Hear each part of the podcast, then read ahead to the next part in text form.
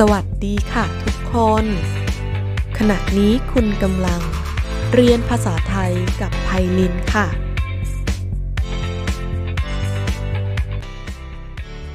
สวัสดีค่ะ วันนี้ วันอาทิตย์ ที่ 17 มกราคม ปี 2564 ค่ะ วันนี้ไพลิน มีนิทานสนุกสนุกๆมาเล่าให้ฟังนะคะ นิทานเรื่องนี้คือ กากับเหยือกน้ำกากับเหยือกน้ำจะเริ่มอ่านนิทานแล้วนะคะ ในวันที่ร้อนที่สุดของหมู่บ้านแห่งหนึ่ง มีกาตัวหนึ่ง บินไปมาเพื่อหาน้ำกิน ทำไมมันร้อนแบบนี้ ถ้าฉันได้กินน้ำสักนิด ก็คงจะดี กาบินไปได้สักพัก ก็เห็นเหยือกน้ำที่มีน้ำอยู่ในนั้น นั่นไง นั่นคือน้ำที่ฉันตามหา การีบบินไปที่เหยือกน้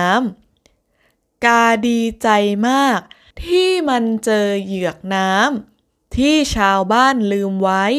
แต่โชคไม่ดี น้ำในเหยือกมีน้อยมากทำให้กาไม่สามารถใช้ปากของมันลงไปกินน้ำได้ มันยืนคิด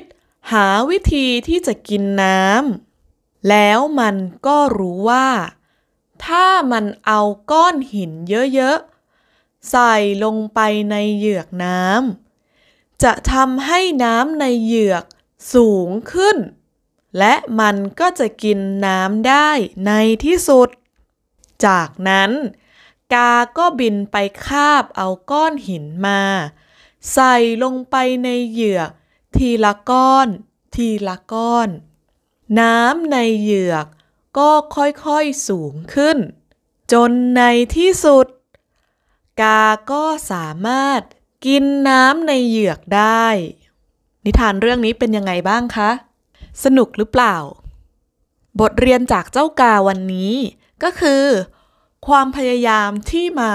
คู่กับความฉลาด ก็จะนำไปสู่ความสำเร็จได้ค่ะ เพราะฉะนั้นทุกๆ คนก็อย่าเพิ่งรีบยอมแพ้นะคะ ครั้งหน้ามาพบกันใหม่ และเรียนรู้ภาษาไทยไปกับไพลินกันนะคะ สำหรับวันนี้ขอบคุณค่ะ